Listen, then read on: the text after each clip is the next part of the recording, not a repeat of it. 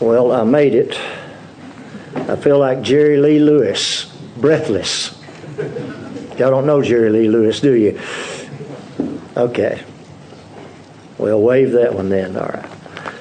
I invite you to look with me to the book of Philippians at a text that uh, is a bundled text.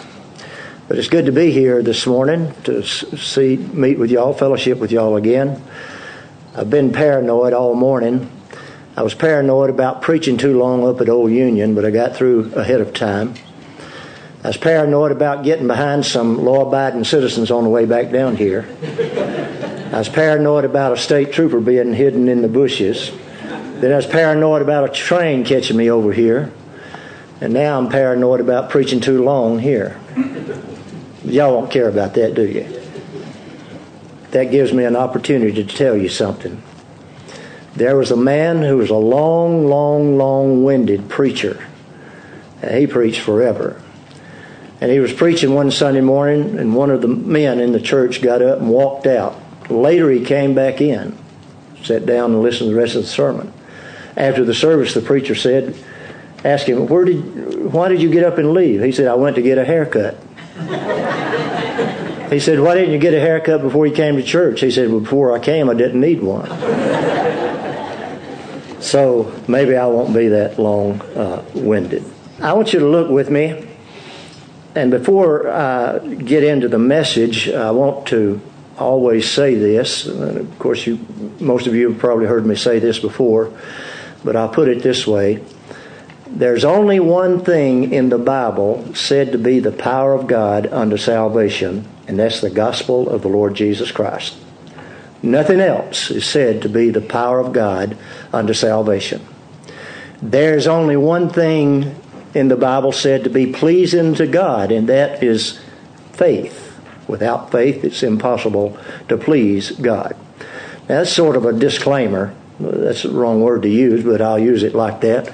But I always want you to understand that no matter what is preached, the gospel is incorporated, connected to everything. You don't get away from preaching about and preaching the gospel itself. So, with that in mind, I want to call your attention to one verse in uh, chapter 1 of Philippians, verse 6, as we look at the subject of the perfect work of a perfect Savior. Being confident of this very thing, that he which began a good work in you will perform it until the day of Jesus Christ. Now that is first point of the outline commencement. Now look in chapter 2 and verse 13. For it is God which worketh in you both to will and to do of his good pleasure. That's continuation.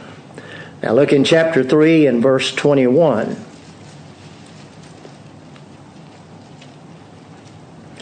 Who shall change our vile body that it may be fashioned like unto his glorious body, according to the working whereby he is able even to subdue all things to himself. That is completion. Commencement, continuation, and completion. And all of that is captured for us, bundled for us in verse 6 of chapter 1. But Paul, being the great prophet that he was, being the great pastor that he was, wanted to bear it out for it to be uh, given so that we could hear it uh, and, and be firmly fixed in our minds. Now, those three things make for a well rounded salvation. And I think that all of us as Christians, we all want to have an assurance of faith. We want to be secure in uh, the uh, gospel of our salvation. Well, here is certainly a text that gives you and lends, lends itself to your assurance, to your security in the Lord Jesus Christ. And at the same time, it propagates, it proclaims the gospel of the Lord Jesus Christ. Let's look first of all at this verse 6. The work of grace commenced. The commencement, so to speak. Paul speaks here of a good work that began in all the saints in Christ Jesus which are at Philippi. What he is doing is he is calling attention to the work of grace in the soul by the operation of the Holy Spirit. Now, this is eminently, Paul points out, a good work, since it works nothing but good in the heart and the soul of a sinner who is brought into uh, the faith. To bring a person from darkness into light is good. To bring a person from bondage to freedom is good. It's good for, for himself, it's good for society, it's good for the church, it's good for the glory of God Himself. It is so good a thing that the person who receives it becomes the heir of all good, and furthermore, the advocate and the author of all uh, good. This good is the best that a man can receive. The best thing that you and I can ever receive is the free salvation from God through His Son, the Lord Jesus Christ. That is the ultimate gift to a sinner who believes. It is a good work. But then, secondly, notice he calls it a work. And in the deepest sense, it is a work to, uh, a work to convert a soul. Conversion in the Bible is comparable to the creation of all things. Remember when God created things? He said, Let there be light, and there was light. He spoke everything into existence. But when it came to the salvation of a sinner, he didn't just speak it into being. It took the death of his son, a work that was a good work. You agree? It's altogether a good work. He worked a salvation in our soul that we could not work in ourselves. Now look at a third thing. This good work was begun by God, not by the will of the flesh, not by the will of man. You see, no sinner ever came to God of his own uh, choosing, of his own uh, good pleasure, of his own will, so to speak. He had to be brought, he had to be ushered into, he had to be uh, laid hold of, as Paul describes it later in the book of Philippians, uh, and, and, and brought into this situation, brought from death into uh, life. Divine life has departed, was departed from man in the Garden of Eden, from the natural man. Man is declared to be dead in sin, and so life has to come from him who is the giver of life, or he must remain dead forevermore. But a fourth thing, notice in this verse He who began the good work is to carry it on that's what it says. He which has begun a good work in you will perform it. That is, he's going to complete it. He's going to finish it. You see, every every uh, good thing that is in a Christian uh, not merely begins, but progresses and is consummated by the nurturing grace of God through the Lord Jesus Christ. And then the fifth thing, Paul's main drift, it seems to be in this verse, is that this good work, which is begun in believers by God, which can only be further performed by Him, most certainly will be carried on to, to its completion. Now that you see, it's bundled in this one verse, and uh, here here you find uh, you you observe he declares himself to be confident of this truth. Now, why did Paul need to uh, write so positively that way? that he was confident that he who began a good work would perform it because he knew about the faithfulness of God.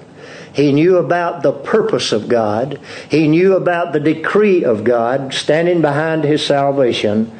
And he knew that he, God, would not have given his son to the death of, uh, for our sins if it wasn't going to be effective and eternally effective. Absolutely effective. For you see, Jesus did not die just to make it possible for sinners to be saved. He died not a potential atonement, in a, a potential way, but it was an effective way. It was something that would stand for all of eternity. And it is further uh, held up in that way, Paul's statement, being confident of this very thing, when we look into chapter 2 at verse 13 and see it uh, carried on, where he says, It is God who works in you both to will and to do of his good pleasure. Now, someone may object, someone may argue and say, well, look at verse 12. It says, Work out your own salvation with fear and trembling. Verse 12 of chapter 2 says that. But it doesn't stop there, does it? For it is God who works in you, both to will and to do of His good pleasure. Over in the book of Ephesians, we're told that He works all things after the pleasure of His own will. That means that God has His hand upon every living being, upon everything that takes place in this universe. He's the creator of it. He brings all things to pass. He is the one who orchestrates all things. We may look around us at times and think about this sad, sick society that we're in. But you mark this down God is still on the throne, He's still working His work, and He'll do His good pleasure. Paul is confident that He will bring to pass everything that He has determined, and He will do it. Now, a problem that we sometimes get into is that we, we uh, as Christians, uh, we might get uh, uh, dismayed and discouraged and disappointed in things. And we see uh, professing Christians uh, a lot of times who will be going along okay for a while, but then they seem to drift away. The book of Hebrews was, was written to warn people about drifting, neglecting so great a salvation. Not rejecting, but neglecting, that is, ignoring so great a salvation. They were warned about becoming deaf uh, to the word of the gospel. Uh, they were warned about de- defying uh, the things of God and disobeying the things of God. And haven't we seen that some Christians uh, are, are maybe trying to uh, get along, but they find it very, very difficult to get along and, and they get discouraged. They just get in a cycle and, and seem to uh, be uh, falling into disappointment. Let me tell you about a story about a little boy, 10 or 11 year old. He went to the grocery store. He was walking up and down the aisle. And the manager saw him and he said, Son, can I help you with something? He said, Yeah, I'm looking for some Duz detergent. Y'all remember Duz? Does you or don't you? Y'all remember Duz detergent? He said, Well, what do you want with Duz detergent? He said, I want to wash my cat.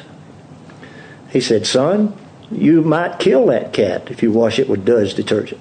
Well, the boy insisted. He got his Duz detergent and he went home. A few days later, he was back in the grocery store and the manager saw him and said, Son, how did it go with washing your cat? He said, Oh, the cat died. He said, Well, I told you you might kill it. He said, No, that's not what killed it. It was a spin cycle that killed the cat. well, we get in a spin cycle, do we not, sometimes? We don't know which way to turn. We don't know what to do. We want to do good. We kind of like Paul. When I would do good, evil is present with me. Things like that. Well, here in chapter 2, nail this down. It is God who works in his people to will and to do of his good pleasure. We're told in Ephesians, Paul says, we are his workmanship created in Christ Jesus, and only God can create, unto good works, which God hath before ordained that we should walk in them. Not work in them, but walk in the very works that God is pleased with us. And so uh, you find that here is a here is the continuation. A lot of people, too many people are depending on what they do, but it is God who works in us both to will and to do of his good pleasure. Some of you are, are fond of A.W. Pink. Listen to this statement he uh, makes. He said, Was there not a time when you were unwilling to come to Christ? There was. Since then you have come to him. Do you not acknowledge you came to Christ because the Holy Spirit brought you from unwillingness to willingness? You do. Then is it not also a fact that the Holy Spirit has not done in many others what he has done in you? Granting that many others have heard the gospel, been shown their need of Christ, yet they are still unwilling to come to him. Thus he has wrought more in you than in them. Do you answer? Yet I remember well the time when the great issue was presented to me, and my consciousness testifies that my will acted and that I yielded to the claims of Christ upon me. Quite true. But before you yielded, the Holy Spirit overcame the native enmity of your mind against God, and this enmity he does not overcome in all. Should it be said, that is because they are unwilling for their enmity to be overcome. Ah, none are thus willing until he has put forth his almighty power and wrought a miracle of grace in their heart. It is God who works in us salvation. Notice verse 12 again. Work out your own salvation with fear and trembling. You can't work out something you don't have in you. It doesn't mean there work for your salvation, but to work out that which God has worked in you. And He works in us both to will and to do of His good pleasure. Well, let's see it further. Look over in chapter 3 at the passage verse 21. The work of grace completed. Commence, continuation, and completion. It says here that Christ one day verse verse 20 our citizenship is from heaven from whence we look for the savior who's going to change this vile body and fashion it like unto his own glorious body according to the power whereby he is able to subdue all things unto himself our lowly body one day is under to undergo going to undergo a change to fit it for heaven and it's going to take the form as it states here uh, of his glorified body, such as was seen over in Matthew 17 in the Transfiguration. This is the blessed hope that God's people are waiting for. Now look at this passage in Colossians chapter 3, beginning in verse 1 through verse 4. If you then be risen with Christ, seek those things which are above, where Christ sits on the right hand of God. Set your affection on things above, not on things on the earth. For you are dead, and your life is hid with Christ in God. When Christ, who is our life, shall appear, then shall you also appear with him in glory.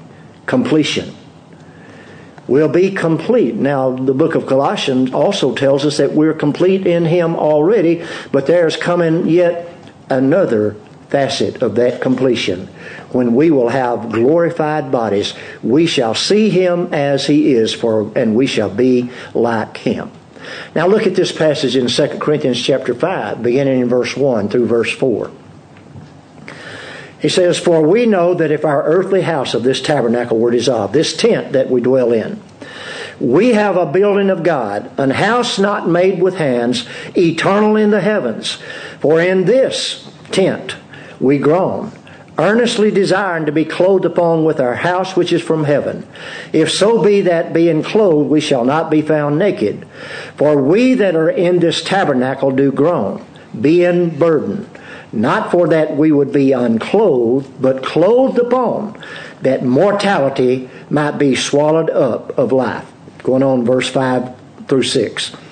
Now he that hath wrought us for the selfsame thing is God, who also hath given us unto us the earnest of the Spirit. Therefore, we are always confident, knowing that while we're at home in the body, we are absent from the Lord. So there's going to be a change one day.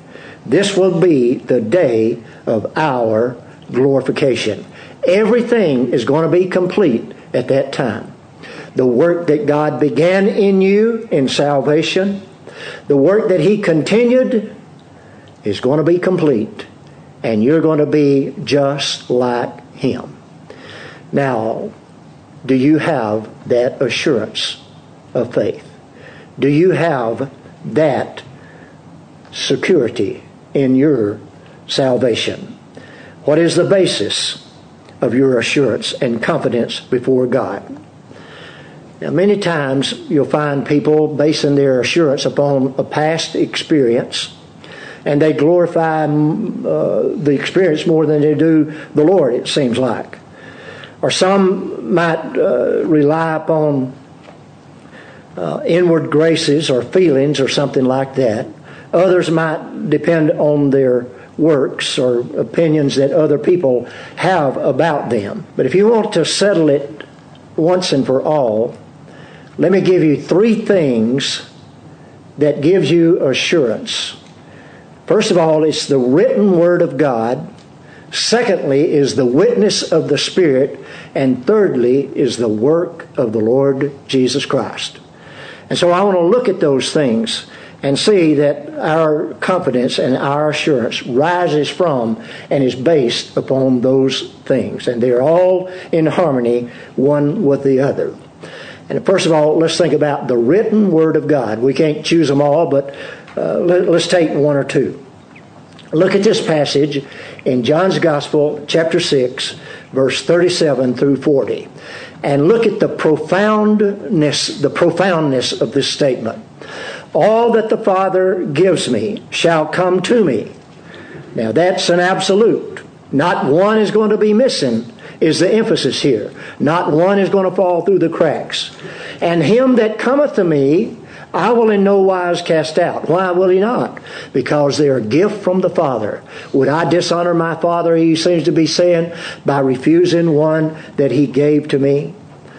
Then he goes on and says, for I came down from heaven, not to do mine own will, but the will of him that sent me.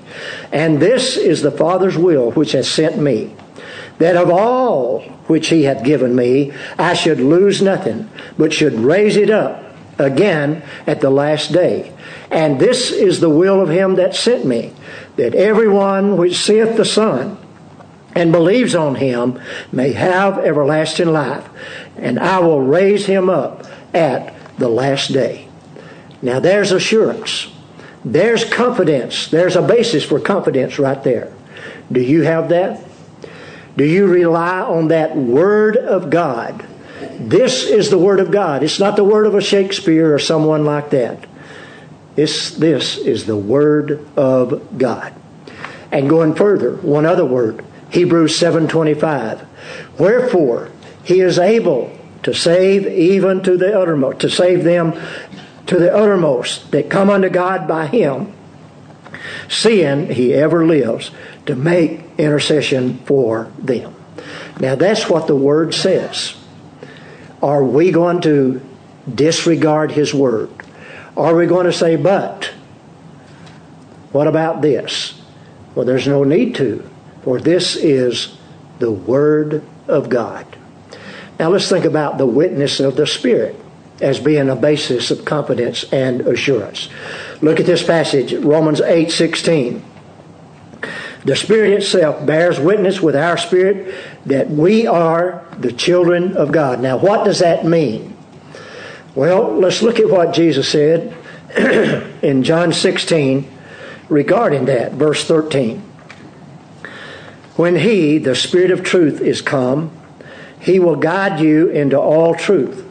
For He shall not speak of Himself, but whatsoever He shall hear, that, he sh- that shall He speak, and He will show you things to come. What's He going to speak about? What is the Holy Spirit speaking of? The Lord Jesus Christ. He gives testimony to him. He gives witness unto him.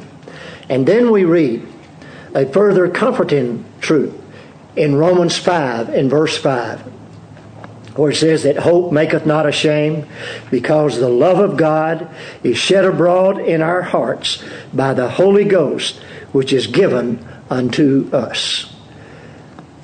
There is in every child of God a company, a present company, the Holy Spirit who is shedding abroad in our hearts as we look at the written word, the love of God.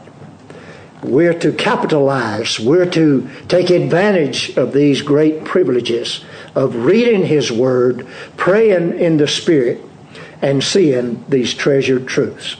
But then, one other thing is the work of the Lord Jesus Christ. Now, this is what gives us an exclamation point to all of it. Look at this passage in Romans chapter 5 and verse 10. I cherish this great truth. Notice there are two principles given to us here, two parts of one truth. For when we were enemies, while we were yet enemies, we were reconciled to God. How? By the death of his Son. That's how sinners are reconciled to God. And I always like to look at it this way. Ask yourself, what is it not saying? It's not saying we're reconciled by our good deeds or baptism or a prayer or any other thing. We were reconciled to God by the death of his son. Then Paul gives one of his famous much more. Having been reconciled, we are being saved by his life. Now, what is that saying? How long is Jesus going to live? Well, forever. So we're being saved. He began the good work. He will continue it. He will complete it. And then look at this passage from Hebrews chapter 1, verse 3. I'll call your attention to the last phrase where it says, When he had by himself purged our sins, he sat down the right hand of the majesty on high. By himself. Some people say, will say, well, being saved is part of what God has done, and then me doing my part. No, by himself he purged our sins. Once and for all he did this. And they'll never be brought up again against a believer. There's no condemnation, never can be, never will be to the child of God. Now look further in chapter 9 of Hebrews, verse 26, and I call your attention to this statement. He has appeared once in the end of the age to put away sin. How? By the sacrifice of himself. Not by any other way, but by the sacrifice of himself. And then in chapter 10, verse 14, by one offering, his offering, he has perfected forever them that are sanctified, set apart, those given to him of the Father. He perfected them. No blemish, no thing to be turned away before God. He delights in the salvation of his people. He delights in his people. And then we have one other. 1 Peter chapter 2, verse 24, the last phrase, by whose stripes you were healed. Now there's a distinction here. This is a quotation from Isaiah 53, verse 5. Isaiah put it this way by whose stripes you are healed. But notice the difference. Peter says, by whose stripes you were healed. Where was that taking place at? Where did that take place at? At the cross of the Lord Jesus Christ. Our salvation was paid for, past, present, and future, at the cross. Every aspect of it, every contingency was dealt with by the Lord Jesus Christ. He tread the winepress of God's wrath all by himself, and he accomplished everything that the Father sent him to do. Now, do you have assurance? Do you have confidence before God? You have the security of your salvation. Perseverance of the saints. Once saved, always saved. I'm not ashamed to make that statement because that's what we've been talking about. God commenced to work in your life if you're a believer. He continues it and He will complete it. That is a full, a whole salvation. It's all due to the marvelous grace of the Lord Jesus Christ. Do you see that? Have you believed the record that God has given? Let's pray. Our Father, we thank you for the amazing way in which you have given us salvation.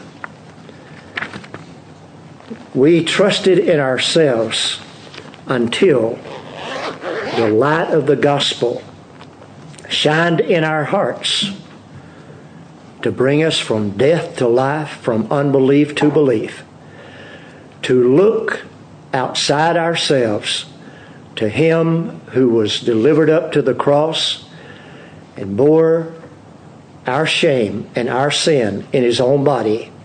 And He put away our sins once and for all by the sacrifice of Himself.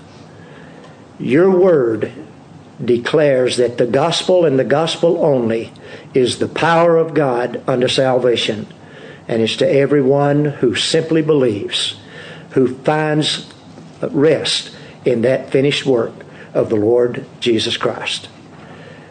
If there's one who's come under the spell of the gospel, the sound of the word of grace this morning, whose hearts has been opened to hear the truth and rest in it, in this time of invitation, may you give them the grace and the boldness to make public what you have wrought and brought about in their heart and in their soul.